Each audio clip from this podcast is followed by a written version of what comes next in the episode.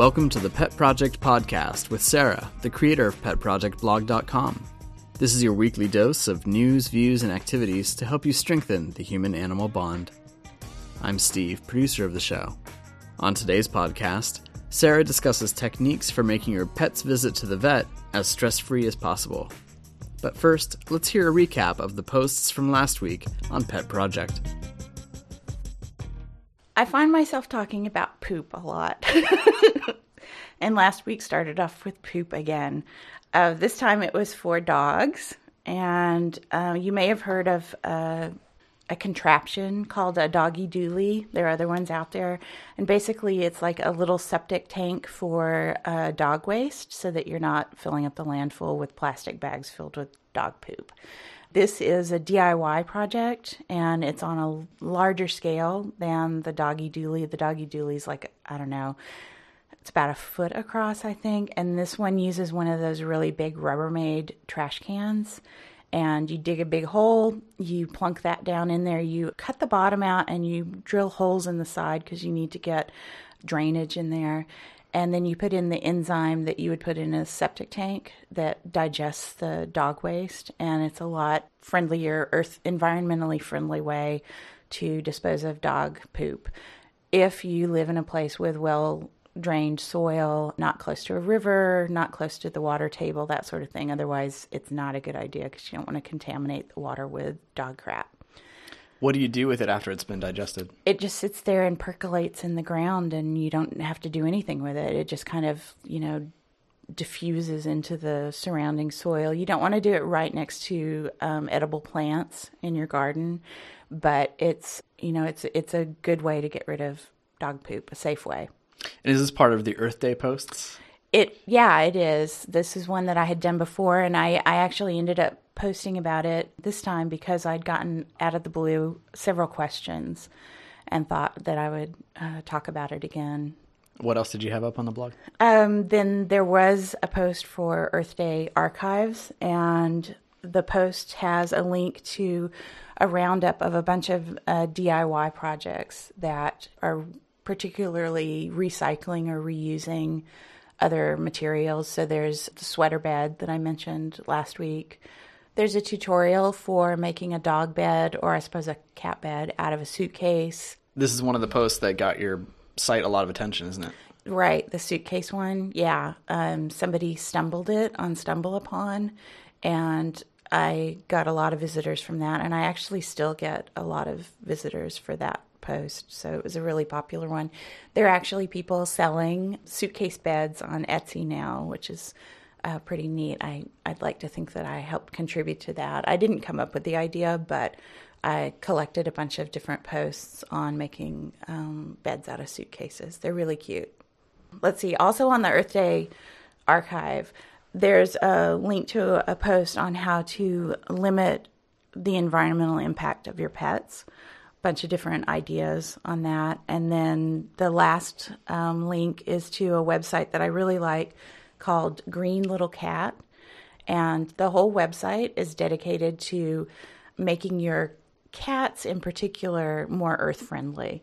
So everything that she does is connected to that. So she reviews different um, environmentally friendly cat litters she has a whole bunch of different suggestions for things. She's a really smart writer. I like her.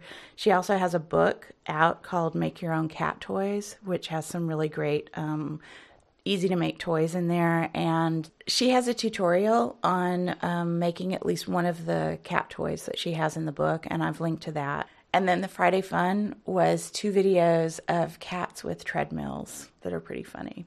There was the the bitch slapping cat and then the the very reluctant not exercising cat who would rather lie down than walk on the treadmill. So they were pretty cute. Great, thanks, Sarah. You're welcome.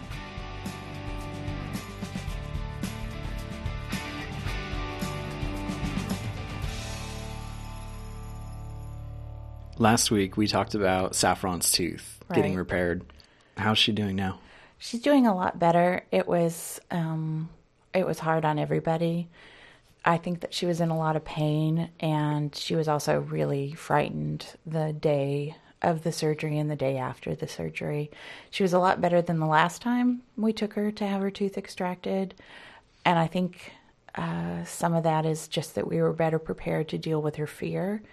And that's what I'm going to be talking about today, actually when I came over today, she was even more exuberant than she usually is. Right. And we were just talking about, you know, after you uh, have a bad cold that just knocks you out for a couple days, yeah. You really appreciate how normal feels. Yes. And you tend to get more done, things done around the house. Yes. Just because you you sort of have that relief. And it's, it's weird. It's almost like a renewal in a way. Completely. Like, yeah. Wow, I feel normal again. And yep. I really appreciate how that is. And I think that's how Saffron feels. I do too.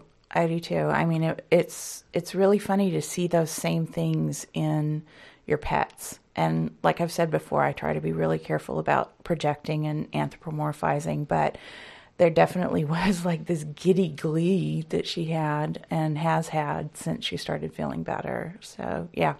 Saffron, of course, has had fear issues right. from the time you got her. Yeah. Tell me about how you dealt with those in taking her to the vet for this for the tooth uh, extraction. In our particular instance, we had done a bunch of work beforehand, uh, well before anything like this happened.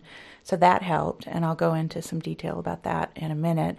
But for her, I planned ahead and gave her some calming supplements that work with her probably about 45 minutes before we took her to the vet. And I also put a really tight t shirt on her that we use whenever there's thunder or fireworks or something that scares her. Um, the it works like swaddling a baby and helps calm her down. And I stayed calm as much as I could, even though I was really nervous about the surgery and concerned about her being frightened and in pain and all that sort of thing. I tried to you know, just really stay calm and not get agitated or have my voice sound weird or anything like that. And when I got to the vet, I got there a little early. And instead of taking her inside, I left her in the car and ran inside and let them know at the front desk that we were there, but that I would be sitting in the car until they called us for the appointment so that she didn't spend time in the waiting room with all the smells, with other dogs coming in that were distressed. Um, if there were any sounds of dogs, you know, that weren't happy sounds, I didn't want her sitting in the waiting room getting worked up and worked up and more frightened. Is that a common anxiety producing place for dogs and yeah, cats? Yeah. I mean, I think even animals who haven't had a painful, scary, or bad experience at a vet pick up on the smell of fear and pain that you know has to be present there.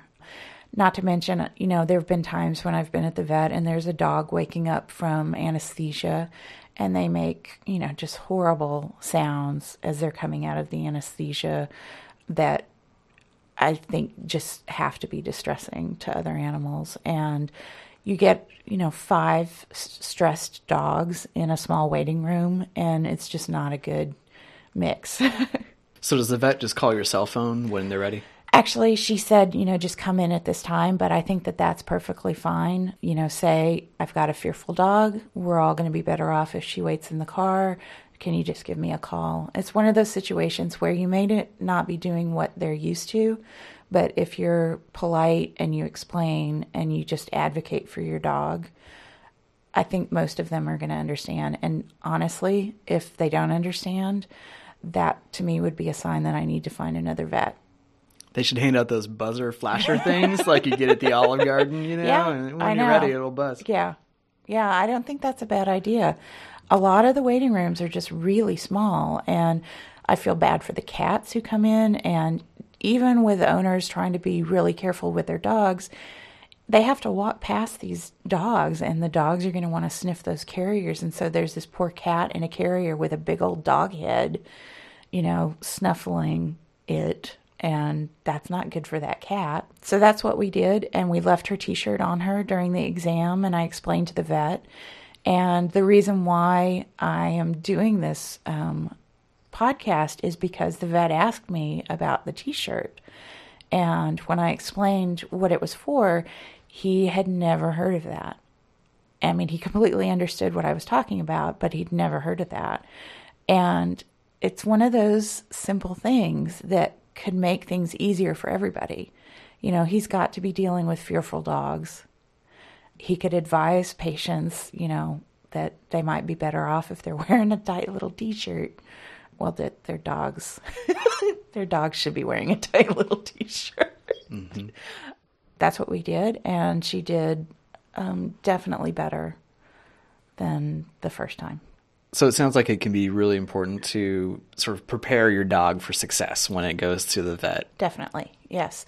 We pretty much started out from the beginning working on her fear issues. And so a lot of the work had been done quite a while ago.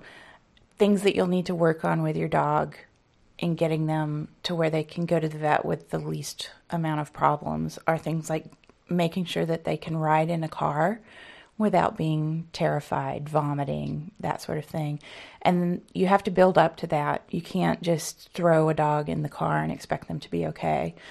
Things like short trips where they're getting fed a bunch of rewards by somebody in the back seat, you know, things like that to work on desensitizing them to what they're afraid of.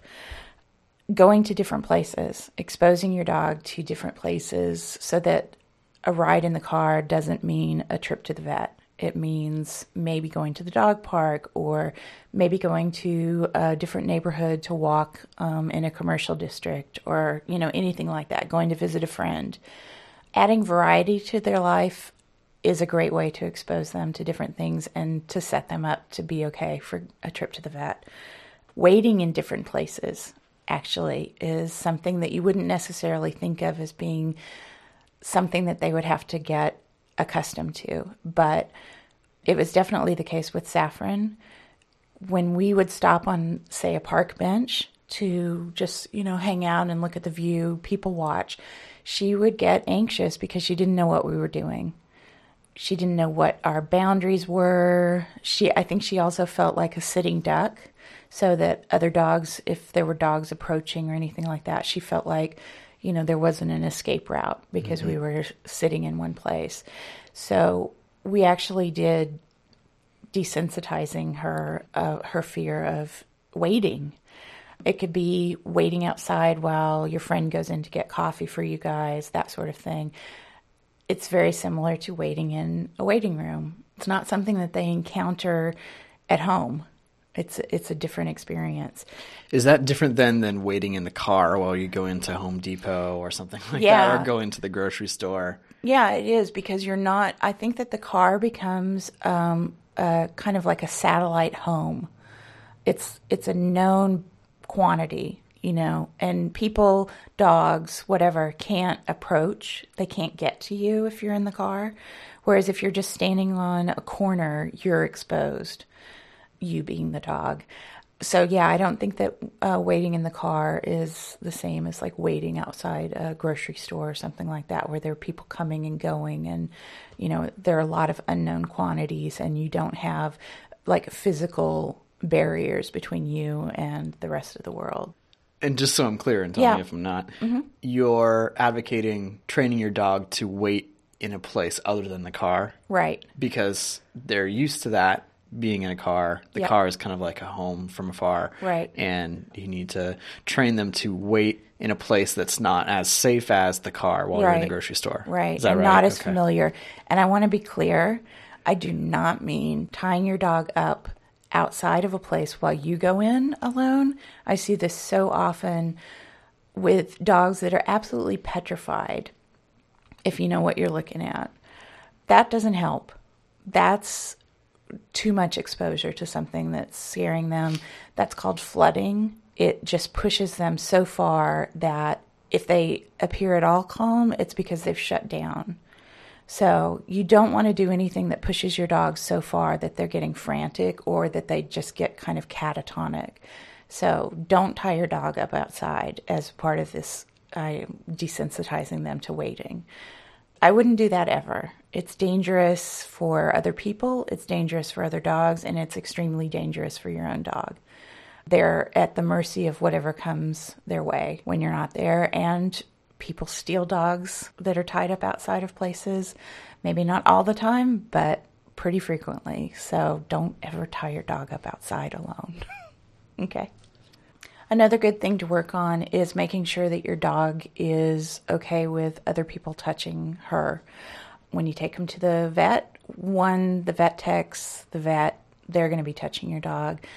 Also, you're likely to have people in the waiting room wanting to pet your dog. So, making it an okay thing for your dog to be petted by strangers is another way to work on making the trip to the vet as calm as possible.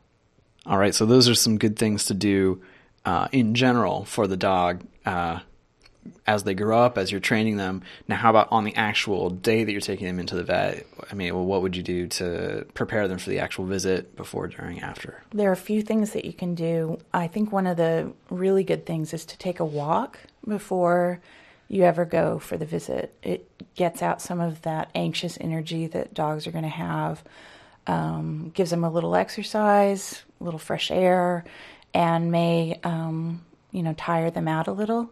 Not too much. I mean, you don't want to go for some giant jog or anything like that.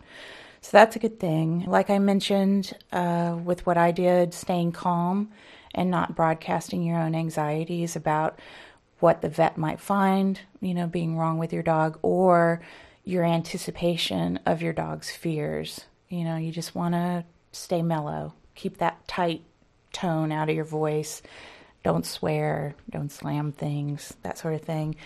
Also, the tight T-shirt if you want the cheap, cheapest way to um, kind of swaddle your dog. I got one for ninety nine cents at a thrift store. Uh, there's also something called a ThunderShirt, which you can get that is, I think, about thirty dollars. That I'm I think probably does a better job than a tight t-shirt does. You fit it exactly to your dog. It has velcro closures and it's kind of like a little tight jacket.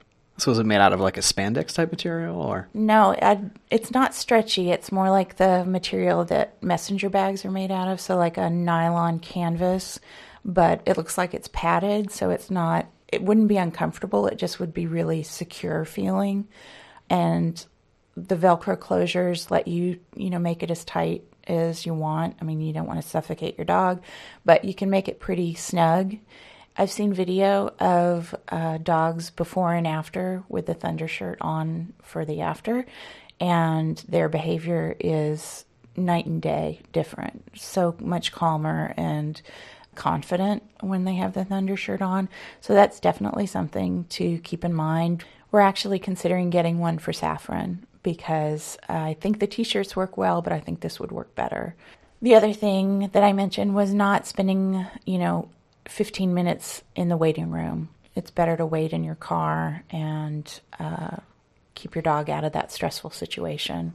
I also mentioned for our trip to the vet that I gave Saffron calming supplements. Um, you need to give them a bit beforehand, maybe half an hour, 45 minutes before the event, so that they have time to take effect. And typically, these calming supplements have valerian in them, they may have chamomile. I think the ones with valerian are the ones that really work. One of the ones that most people know about is Rescue Remedy. And my personal experience has been that it doesn't really do anything. Other people swear by it. But if you try it and that doesn't work, don't give up on calming supplements. Look for something that has valerian in it that's specifically for pets. Pay attention to the dosage. Uh, talk to your vet before you even give it to them. You know, take all those sorts of precautions. Um, but those can also make a, a, big difference. They don't make your pet sleepy, they just make them calmer. They take the edge off. They don't make them dopey. So it's not like they're going to be tripping downstairs or anything like that. But those are a good way to just, like you said, set your animal up for success. Now, how about during the visit itself? Managing your dog's exposure to things that stress them is a key to keeping things going smoothly. Um, if you know that your dog doesn't like other dogs, keep them away from them. Um, that's another good reason to keep them in the car. But at some point, you're going to have to bring them into the office, um, unless your vet does house visits, I suppose. A lot of dogs don't want people petting them when they're stressed. Saffron actually is not crazy about people petting her when she's really anxious about something. Um, and looming over a dog is generally not a great thing. And, you know, you get a six foot something guy who is crouching over your dog, you know, saying how cute it is, may not be a good thing for your dog. And I really think you're totally within your rights to say, I'm sorry, but that really stresses my dog out. You know? Especially in this situation exactly. where they're about to go into the vet. Right. Yeah. You know, they may be sick, they may be injured, Yeah. whatever. Don't be shy about advocating for your dog. Yeah. Another time that's really stressful for us is when we're in the exam room, but the vet hasn't come into the room yet. So now we're in a new enclosed space that probably smells like the animals who've been there before, who were probably scared, hurt, whatever. You are hearing other noises. You may be closer to where um, dogs are getting x rayed or things like that. It's another stressful place. And I tend to redirect Saffron's attention when we're in the exam room waiting for the vet. And that can be as simple as like getting her to run through things that she knows how to do, like sit and stand, and um, getting her to turn circles, doing, you know, running through her repertoire of uh, things that she can do, or just talking to her, or getting her to go look at things in the room, that sort of thing. Just Check it out. Yeah, check it out, exactly. Um, redirecting her focus to something else is another good way. Also, don't be shy about communicating to your vet what's going on. I'm pretty clear with people that I have an anxious dog. She doesn't bite, but some things make her nervous. And if we need a minute to get her to lie down, um, I'm okay with saying, you know, don't push my dog. you know, let me just get her to lie down. Pretty much every vet that I've had has been great about that. I haven't actually had to say, you know, back off. You're pushing my dog too much. But don't be afraid to do that. It's it's your dog and you're paying this person for a service. You've hired them to do something for you. And finally, there's some things that you can do after the exam to keep your dog's stress level low. I would recommend instead of keeping your dog at the front desk while you're paying, consider running them out to the car, then coming back in and paying. It's hard to keep an eye on what's going on with her, and it's hard to keep an eye on what other animals in the waiting room are doing. So, run your dog out to the car, come back in and pay, and get all the information you need about, you know, follow up care. And the work doesn't completely stop once you get home because you need to realize that your dog has just gone through a pretty stressful situation. They're not going to be back to themselves. So give them some time to just decompress. Don't take them on a walk right after this. Don't take them to the dog park. Pretty much don't do anything that is stressful. So really consider what you're doing the rest of the day. There may even be repercussions the next day. So just kind of play it by ear and don't expect your dog to be back to her normal self, you know, right after you get home. Next week, Sarah explains some of the ways to achieve harmony between your pet and your garden. If you'd like to learn more about the site, visit us on the web at petprojectblog.com, and to be sure that you get the podcast every week, go to iTunes and subscribe. Thank you for listening, and we'll be back next week with another installment of the Pet Project Podcast.